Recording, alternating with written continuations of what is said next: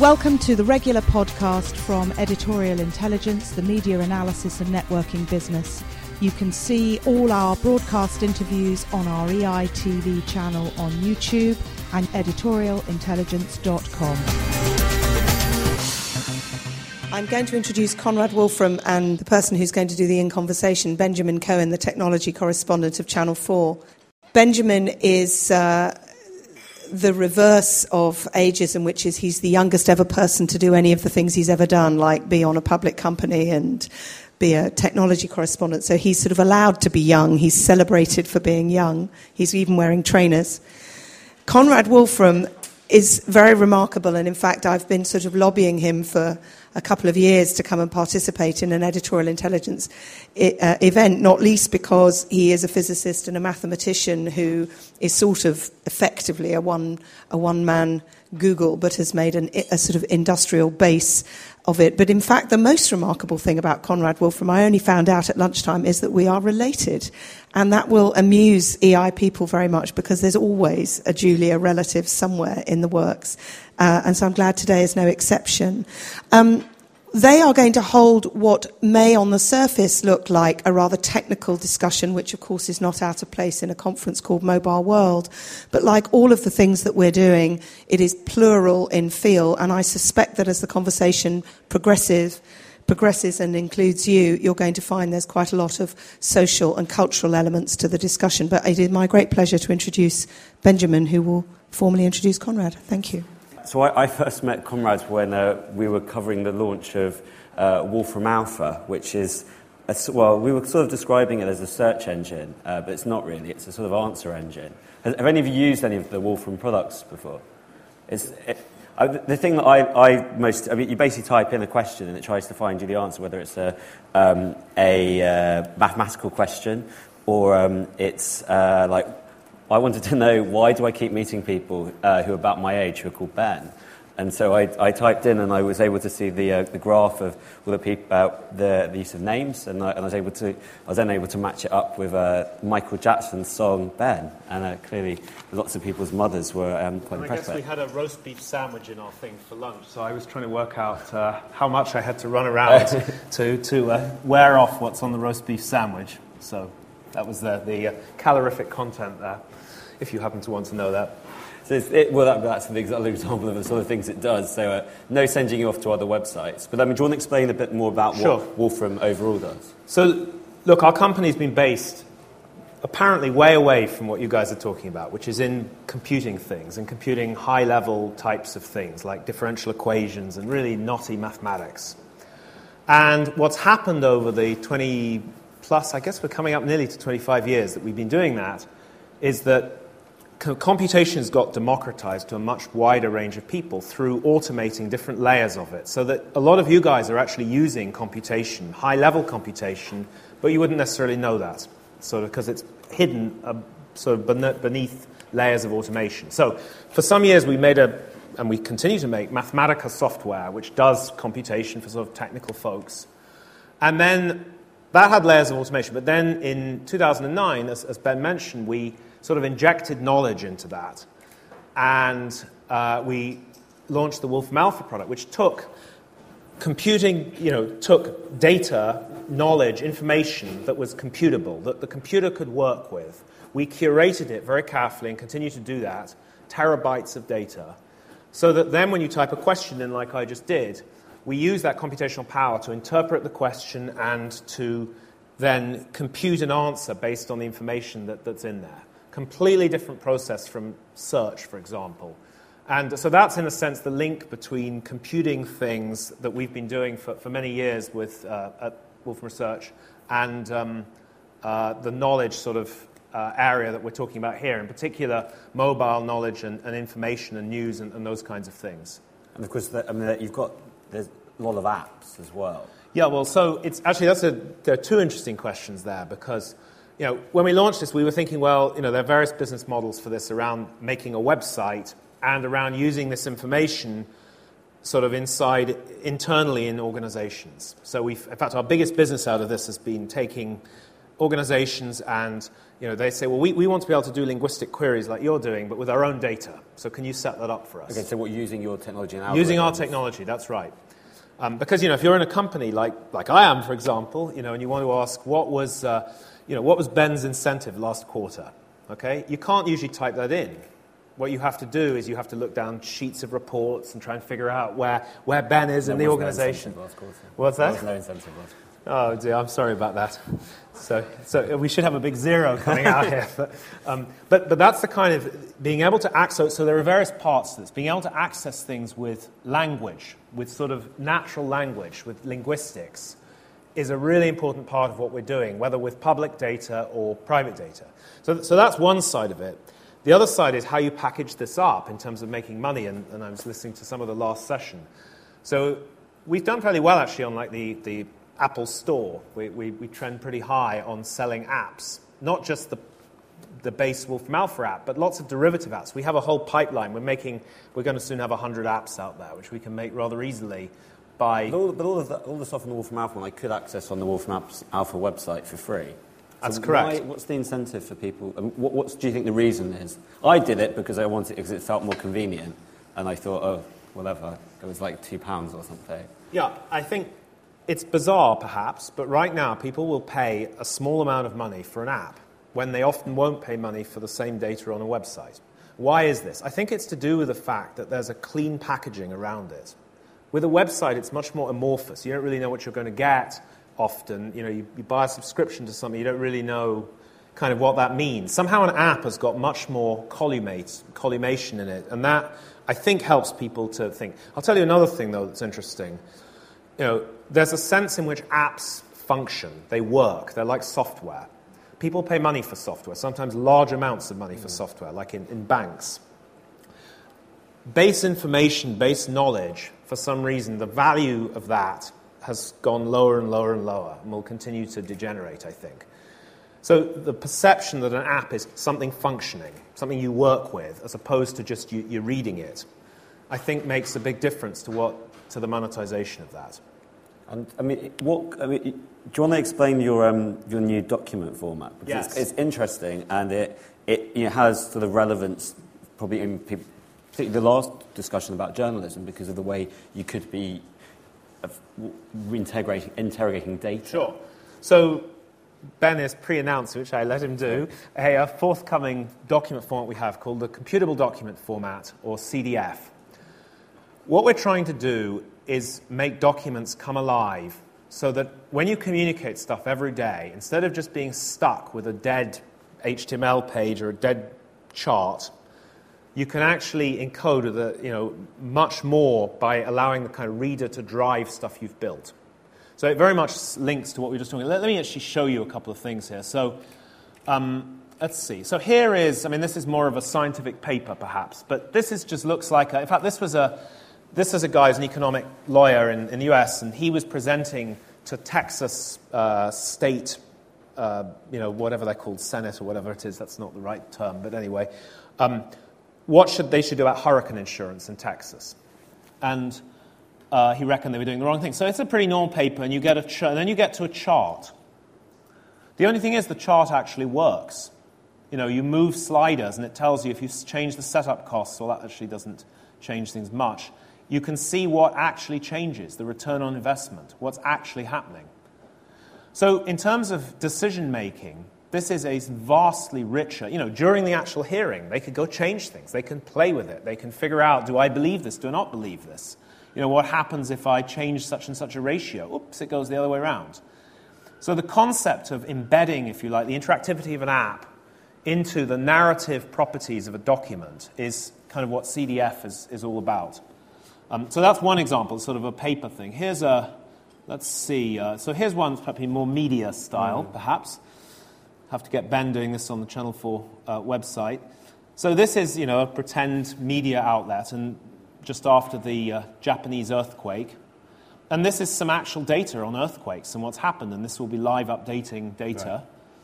Right. And then, you know, we can have a little live computation on you know, what happens, the cause of earthquakes, and you, know, you can look at this from different angles. And this is live computation. This isn't just pre-canned. You know, I can do things here that the author never particularly determined. And the point about this, amongst other things, I think, is that two, two or three things. I mean, in terms of mobile, you get a much broad, you sort of get a much higher density of information here. So on a very small screen, you can actually go much further in communicating ideas than you can with a whole bunch of diagrams. In terms of monetization, I think we're already seeing that people are prepared to pay in kind of what we discussed with the apps more for stuff that kind of works than stuff that doesn't Rather work. than just seeing the same. Just seeing the same thing. People want information processed. I mean, I, I was discussing in another conference, you know, the problem before the web, right, was you couldn't get the base information very easily. It was kind of difficult. Now the problem is everybody has a massive overload of information. So I believe computation is one way in which we can address that overload. Not the only way, but one way by working on that information and working it, answering the exact questions you have, either with a kind of Wolfram Alpha type thing or by people making very rich documents in the form that I've just, just shown. And so, if we sort of moving away from, from this, this sort of thing, and we to look at, you know, where is the web going? We were having a discussion beforehand about Web 3.0, and we sort of have vaguely different concepts about where things go. I think that the web's becoming more social, and that social signals start to mean the l- less need for algorithms because I trust the word of a friend more than a, a search engine if I'm choosing what pair of shoes to buy. But I mean, you're, you're saying that actually you could be using computers to do that or to help enhance. Well, I mean, it comes back to the same thing. I'm, I, well, let's hope we disagree, but I'm actually not so sure we disagree as much as. I mean, I think the problem is somehow you need to get computers to do some level of processing on the information. Web 2.0, in my view, was all about humans, the, the sort of readers generating the information, in a sense, generating their own stuff rather than some big authority generating it instead. So we have that, but the information that's coming out is basically unprocessed. It's just human data coming out, straight out. I think Web 3.0 is all about working either with that information or with more traditional Web 1.0 information and getting the computer to do processing to answer the exact set of questions you have. Now, where I say it's similar to, no, I'm thinking about it from a computational point of view. You know, do you understand the Twitter stream and can you somehow you make that computable on the fly and then do the kind of Wolfram Alpha processing to ask linguistic questions on it? Possibly, we're not there yet. Um, but I think even if you're just taking the information and you know using some algorithms to work with it, uh, where there might be search algorithms instead or whatever, to, to, but doing that real time, that to me is still the computer acting on that information to generate new content or, or adjust the content that's there. Is that because what? The, the, if you look at Twitter, it's just a bit of a. ma- I mean, it's. it's Well, I mean, it's just the raw humans, right? And, and in the end, that was a big innovation because, you know, raw humans, so to speak, couldn't express themselves to such a wide stage before, uh, not, not in that kind of form. So that's a huge innovation for sure. But now we've discovered there are an awful lot of humans who want to do that across a huge area of things, and, and it's kind of, it's like there's overload. And the computer is, you know, the computer is there to automate processes for us. So rather than us looking through, let's say, all of our Twitter feeds, figuring out what to do, you know, you want the computer to do a much, much better job somehow at working with that through whatever processes it might want to use. so, what, what sort of? I mean, what, what could be some examples of how we might use that in sort of real life? Well, I think, for example, you might be able to detect, let's say, uh, you know, I mean, well, there's simple algorithmic things you can do with trending and working out what's happening there and perhaps different takes on how that might work. Um, another thing you could do, perhaps, uh, you know, this is some way off, is to build, you know, to have some data that's, that's you know, w- where you understand people talking about different things in the financial markets and you're actually building an app live while you're, while you're doing that. And so that since there's an app which is, is sort of being refreshed in some sense based on, on linguistically understanding what's been done. These are a little bit far ahead. But um, I mean, in the end, one of the things that's come down to is how easy is it to author the rich content you want to author, either to get the computer to understand it or to do it yourself. And um, actually, I could show, I could try and do one thing here, which I sometimes do, which is um, let me, uh, let's see, I could try and build you a little thing just in real time here. So there I am uh, in a, off my internal camera. And now I'm going to do a fairly mathematical thing here, but you can imagine this in, in other contexts. So I don't particularly want to update my Lenovo right now. Um, so let's, for example, say that I want to edge detect me. So that's a standard process for picking out the edges.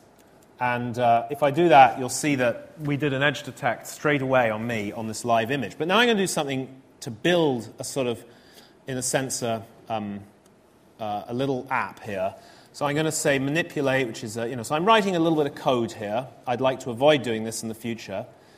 And what I want to do is something like, uh, well, instead of that, I'll make um, uh, some, some way to do this. Uh, so let's call this a function or something.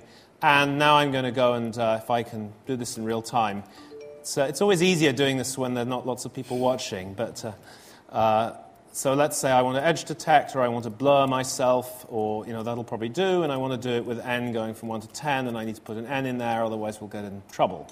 What is n? N will be like the, the extent of what I'm, what I'm doing. Um, and so let's try this. Okay, there we go. So there's my little app, and now I can actually do stuff like I can change the level here of, uh, well, I hope I can. Let's see.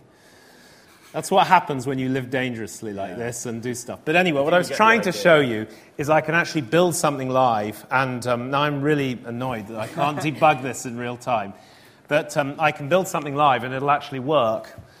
Let me, uh, okay, let me back out of that particular one. But the idea is, you know, the fact is I've built something pretty quickly there in, uh, in, in just a short space of time. And, you know, you, what you should be able to do is, um, I guess I'm just playing now, trying to get this to work. Um, I'll leave it. But um, what, what we should be able to do is, you know, set that up so anybody can do that kind of building any day of the week. It's not something that either I need to do or that somebody who's a programmer needs to do and, and get that working. And in fact, one of the things we've been doing recently is to try and link what I've done there up to linguistics from Wolfram Alpha. So the idea is I can type something very simple in linguistically, and you end up with a little mini app at the end of it that actually works, like so. Okay, that one works. That one works. That one was pre dumb, so that one's more embarrassing. So that you basically just said that you want to. I want to, to say blur an image of somebody and you know get the result actually straight out there. Um, and where, um, where, where, these most of these tools you're effectively saying you don't won't need to be a programmer. Right. To, to well, that's them. the goal.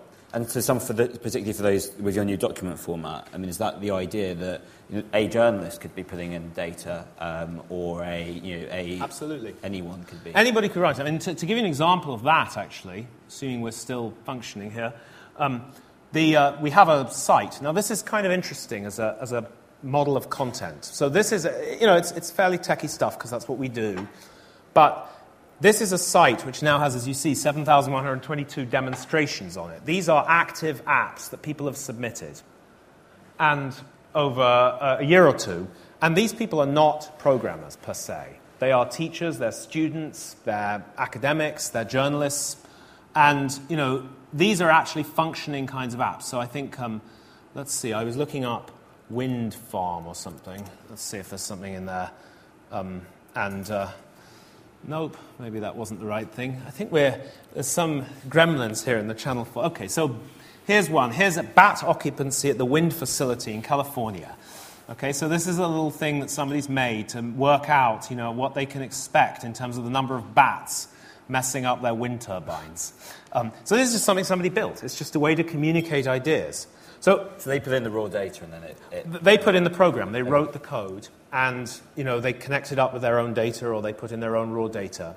But they made it easy enough, you know, it's easy enough that they bother to do that, that they can do that without being a professional programmer. So I would say we're halfway down that chart right now, as in, you know, we're kind of at the stage where if you could write an Excel macro, if you're the kind of person who would write, could write an Excel macro, you could write a CDF program. Right. Where we want to be is if you're the kind of person who can write an Excel chart, you can make a CDF. And I think with the linguistics, we'll get there. Um, sort of a totally tangential uh, question, which is actually the reason why I met Conrad. Was I was researching a story about maths and about whether um, you needed to know how to do sums anymore. And the, uh, because you can do them on a computer. And I guess the, the, link of mobile is we're all now walking around with, what, with, with computer power that would have been sort of supercomputers from the 90s in our pockets. If we're walking around with that, you, do, you, do you believe that we need to know how to do the stuff that we're taught in schooling? Well, so as, as Ben knows, this is a real bugbear of mine in terms of. Um, so I gave a TED talk on this subject too. I strongly believe our whole worldwide maths education is just fundamentally the wrong subject. And that what we're doing is we're teaching most people how to calculate by hand for 10 years of their life. When what they really need to know is how to do the other stages of maths, like, you know, set up the right problem, ask the right questions, convert that to maths, looking like maths, like expressions, get the computer to do the calculating, and then go the other way around, you know, get, turn it back from math to whatever the answer was they wanted in the real world. Instead of which, we're spending that time, 80% of most, you know, GCSE and A levels, for example, here, is on the calculating step, like solving equations and inverting matrices and th- things that nobody ever, ever, ever does outside education anymore. And if we use the computer and really base maths on the computer, I don't just mean assist the existing curriculum, I mean rewrite the curriculum, assuming computers are always there in whichever form, whether mm-hmm. iPhones or iPads or whatever. We could go so much further in actually getting people prepared for the modern economy and jobs and everyday living. And it's interesting to see since my TED talk, I mean, there's been a huge response to that worldwide uh, because people just haven't been thinking this way about it. They keep thinking, let's fix up the existing subject that we've got. And in in doing that, they're missing the main point, which is the subject of maths outside education has fundamentally changed. It's the biggest change of any ancient subject in history that I can think of. You know, computers fundamentally changed the subject. In education, we somehow forgot about that and decided we would just go on teaching it the same way, perhaps helping getting the computers to assist us a little bit. But until we change the subject fundamentally, we're just on the wrong railway line and we'll just diverge from what we're doing and we'll continue having these problems where we're not producing enough technical people out of schools for the jobs and so forth that we have. So that's my, my thesis. I mean, you could kind of, I was just thinking about, well, I, I went to a really old fashioned prep school and we had to do um, maths, like mental arithmetic every morning. And we had to do two hours of maths every day. And I, my maths probably was better then than it is now, but that's because I'm relying on the computer, but can it not make us lazy or not make, make us like if you're going into a supermarket or you're going to a shop and you're charged the wrong amount and you can't do the basic adding together in your head and think, I'm actually being overcharged. Well, so, so I agree with you actually in some of that. I mean, my, my attitude is not that we should teach absolutely no hand calculating, but we should only teach it where it really is practically useful today. And so I. Shopping Shopping is, is, I mean, when I go and you know, buy something, I estimate, you know, did I get roughly the right change? It's a lot of estimation, right? I do a lot of mental estimation. By the time I'm sitting with a piece of paper in front of me, actually trying to, you know, work stuff out, math stuff out, I've got a computer in front of me. So I think a, a key dividing line is sort of mental arithmetic mm. versus writing it down. So I, I'm all for teaching stuff that's actually useful. But, but I think in terms of being lazy, I would say quite the opposite. I mean, one thing I always point out to people is if you look outside education, you know, do, do we think that people in science and finance and everything else, where maths has been used far more in the last few years than it has ever before, do we think that it's less conceptual? They got more lazy in thinking about things? Well, possibly.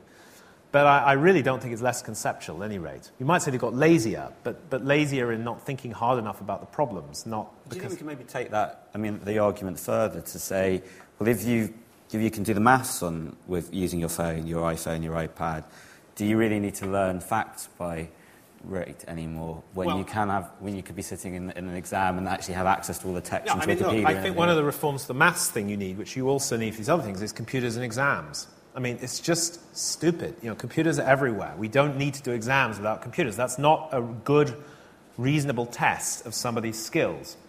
Now, you know, as to how many facts do you need to learn, base facts versus sort of working out stuff from those facts, I think you still need some, for sure. Whether it's weighted the right way right now, I don't know. But one of the things I keep noting in like the current government is, and, and actually many of the things I think Gove is saying makes some sense to me. I agree that things need to be more intellectual, but then there's this confusion about it needs to be more traditional. And I'm thinking to myself, in terms of maths, what does that mean?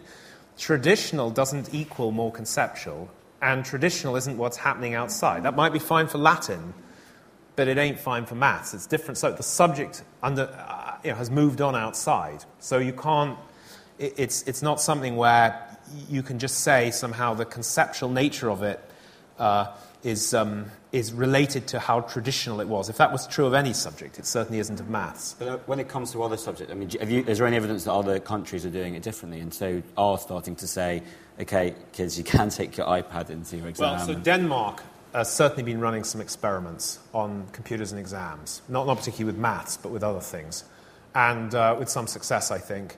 Um, and I think here I'm hearing that some of the boards here are you know, trying some provisional things. And, and, you know, even we have some technology potentially for locking down things enough that you can pretty much be sure you know what the student had when they, I mean, there, there's a few practical details to do with it.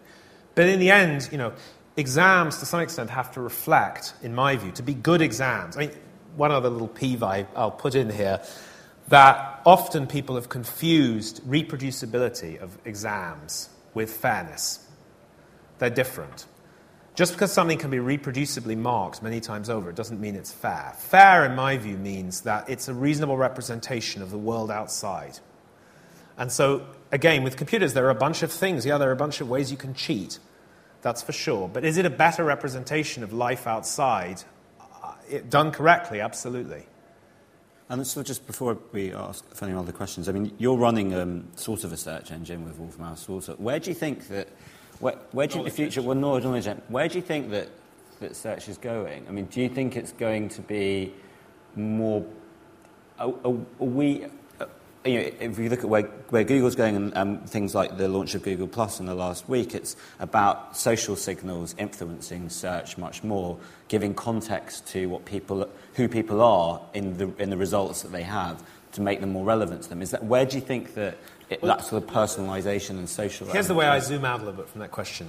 So a lot of people try to put me on panels to say, you know, what's the future of search? And I say the real question is, what's the future of answers? Search is a process. You know, it happens to be a very useful process for getting certain kinds of answers, which has worked tremendously well in, in various ways. But it's one of what I consider to be many future processes.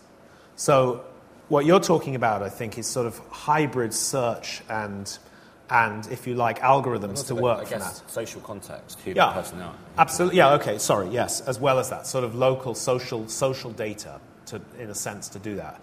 So I absolutely think. I mean, I think there are several distinct processes here for getting answers. You know, we've got a computational process. Google have had a, basically a search process. Then there are things like maps, for example, which is in a sense another another style of getting answers. But I think there'll be lots of you know, social, and, and there are social ways that we've seen with Twitter and Facebook. But I think we'll also see hybrid versions of all of these, where you know, it'll be some of one, some of the other. So in the end, the computer is doing more of the work, more of the heavy lifting, so that one gets closer to an answer or the range of answers one actually wants.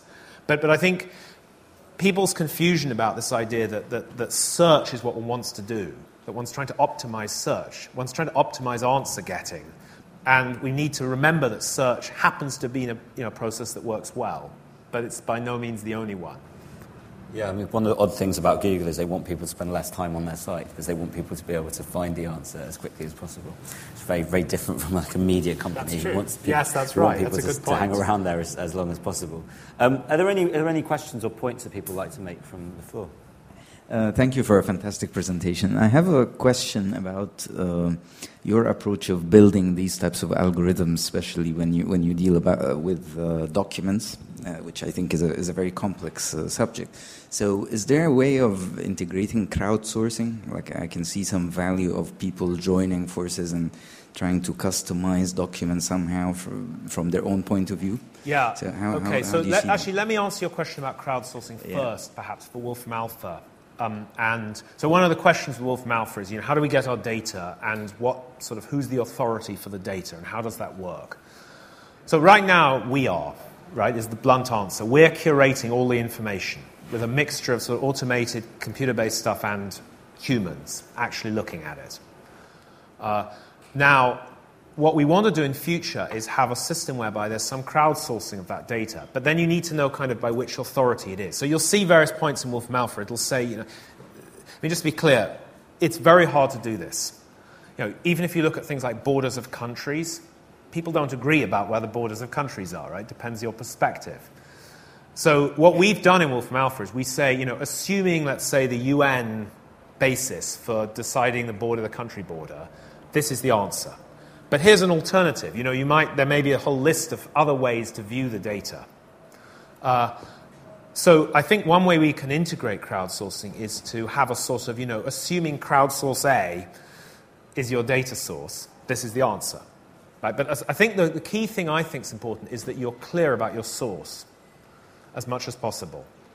Um, but it's tricky because, you know, there are sources, we curate multiple sets of sources. I mean, the, the famous example we have in here is somewhere if I, but if I ask for, um, I think we have um, turkeys in Turkey. So the turkeys in Turkey and turkeys in Turkey produces, if, I, if unless it's been fixed somehow, yeah, okay, so there's a funny blip in turkeys in Turkey around 1999. There were an awful lot of turkeys in Turkey. Um, so we actually went off to the Turkish government to try and find out whether we, what the problem was here. And, and after extensive investigation, they couldn't figure out why there was a, you know, some blip in the data. But it's, it's hard to do this. And frankly, the world's data is in kind of a mess for trying to, and the, the, you know, the sort of best for this is the US government, which is the sort of most collimated. Our government's here is, uh, you know, needs a lot more collimation realistically to be that usable. Um, so that's some answer. Now, in terms of the documents, I think it's early stages for how that will work. I mean, obviously, I've shown you local computation on those documents. We will have cloud versions of this. And I think cloud is a great place to you know, to be able to have this sort of crowdsourcing in documents where everybody's sharing the same thing in a much easier way. And so I certainly think that that'll be easy to do with the technology we have. I guess the danger of crowdsourcing is knowing that it's, that it's true. I mean, I always, right. always um, it, whenever I end up talking about this, there's an amazing example of how Wiki, oh, Wikipedia about me is totally inaccurate. But when um, when uh, there's a TV composer called Ronnie Hazlehurst died, and he um, composed the theme tunes to Dad, Dad's Army and Are You Being Served and a load of other things. And uh, some, someone decided to change his uh, uh, Wikipedia profile immediately after he died, and meant that really lazy journalists, unfortunately including Channel 4 News, um, didn't bother to check it and uh, check out when the edits were made. So Krishnan, when he read out a little mini obituary in the news, said, you know, he, he composed this, and, and remarkably, he wrote, the, he wrote the number one hit single for S Club 7, Reach for the Stars. And of course, he didn't write it at all because he didn't write pop songs, but no one checked it. And it's um, even worse, by the way, when you're making apps, right, then you get into the whole software quality assurance business, which is, which is sort of in a sense, well, it's different and it's, it's, it's, it's less linear to check somehow. So that's a, that's, a, you know, that's a negative of having richer content. The uh, richer the content, the harder it is to check. You were just you were talking about the cloud. I mean, how, how is the cloud going to? I mean, we're seeing we're all using the cloud anyway when we're using Facebook and, sure. and, things like that, and we've all been using Gmail and Hotmail for, forever. So all yeah, there's nothing there. that. no, but I mean, it, it, seems to be the trendy thing to be talking about and to be excited about. But I mean, how is the cloud going to change computing or uh, comp- computation? Computation. Stuff? I mean, we're working with all modalities. I think what it will mean is it, if you're using a lot of kind of knowledge that you're sucking in, it tends to be quite convenient to do more on the cloud side. I think the other thing to point out is although you know, iPhones and so forth have good processing power, their, their operating systems are still quite lean in terms of what can be done practically on them. So if you therefore have stuff happening in the cloud and you just uh, you know, using it more as a dumb terminal, even if the computing power is basically there, that allows you more flexibility. So I think what we'll see, you know, everybody's sort of gone mad about the cloud, and there are a lot of great things you can do with the cloud that people hadn't perhaps thought about a few years ago, and the technology has improved.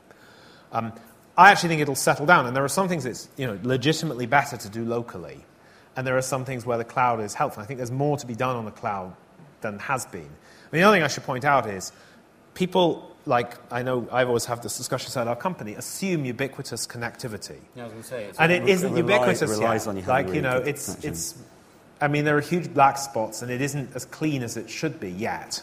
And I think that's going to persist for some years. So you can't absolutely assume connectivity, and that limits it a bit. Ofcom actually released a very interesting map today where you can It's an interactive thing. We Well, can that's interrogate the data, and you can see ages. ages to make uh, with lots of programmers. Maybe I should have gone to Wolf Mouth, but um, it does let you quite easily show the, the whole large parts of the UK where there isn't decent connectivity, because that is that is that's the big challenge. I mean, even coming on the train from Oxford, right, you'd think that the main train line is fixed for connectivity, and it's terrible. It's absolutely terrible. So, I mean, there's a long way to go, and I think some of the people have gone a little bit ahead in assuming this cloud connectivity when it isn't really quite, quite there yet. But, but it is exciting to see. And I mean, from, for our point of view, I mean, we have now so many different. You know, do we have, for example, a player locally to accelerate things for these documents, or is it all done on the server side, or do we split it somehow, or how do we do it? There are pluses and minuses, and we will have all possibilities available. But in terms of what do you want and when and at which bit do you want to work when, it's pretty complicated to, to reason that through. Um, are there any other questions anyone has? Um, sort of thinking about um, the landscape of the internet at the moment, what's uh, your views on the fact that these devices are coming, but there are so many different operating systems, and in fact, it's not standard, so it's actually quite costly if you want to get across all of them. And how does your CDF work um, across multiple devices? Okay, good, He, good. he, he, he promised me. He promised me that it's going to work on the. Uh, It will definitely work. We don't have it yet on the. Well, let, let me be clear about this. We don't have it locally set up for the, uh, for the iPad yet. I think we'll see a mixture of possible server side versions and local player things. You know, uh, I don't know which will win in terms of coming out first.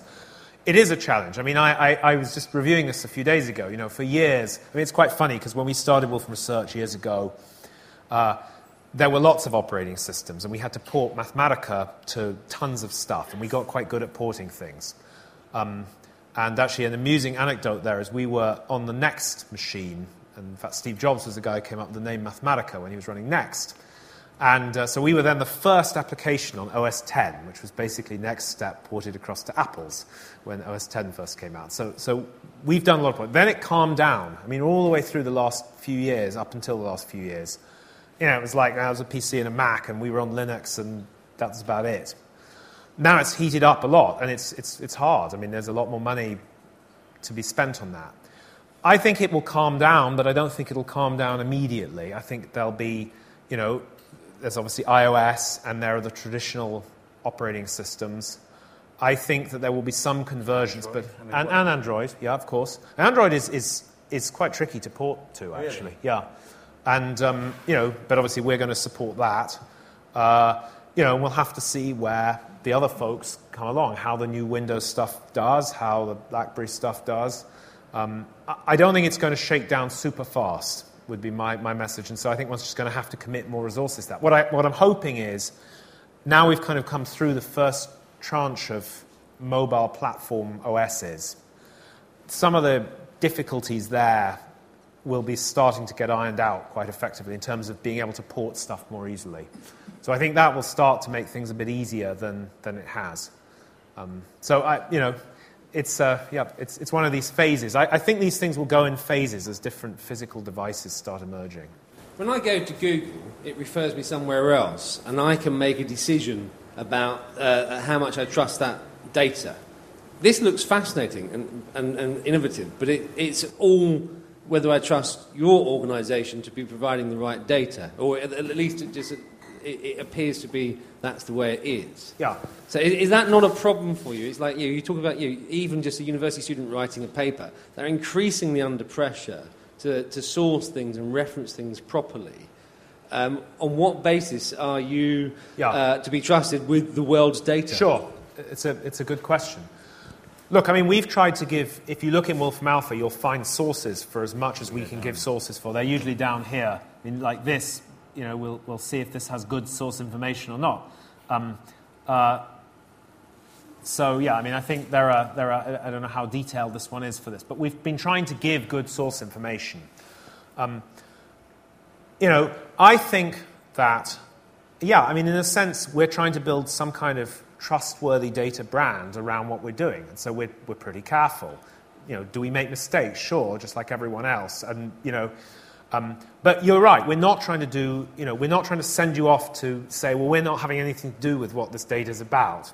We're trying to actually give you some data we think is quite helpful. And then we're trying to produce the secondary sources, so to speak, for that as part of the information we're giving you.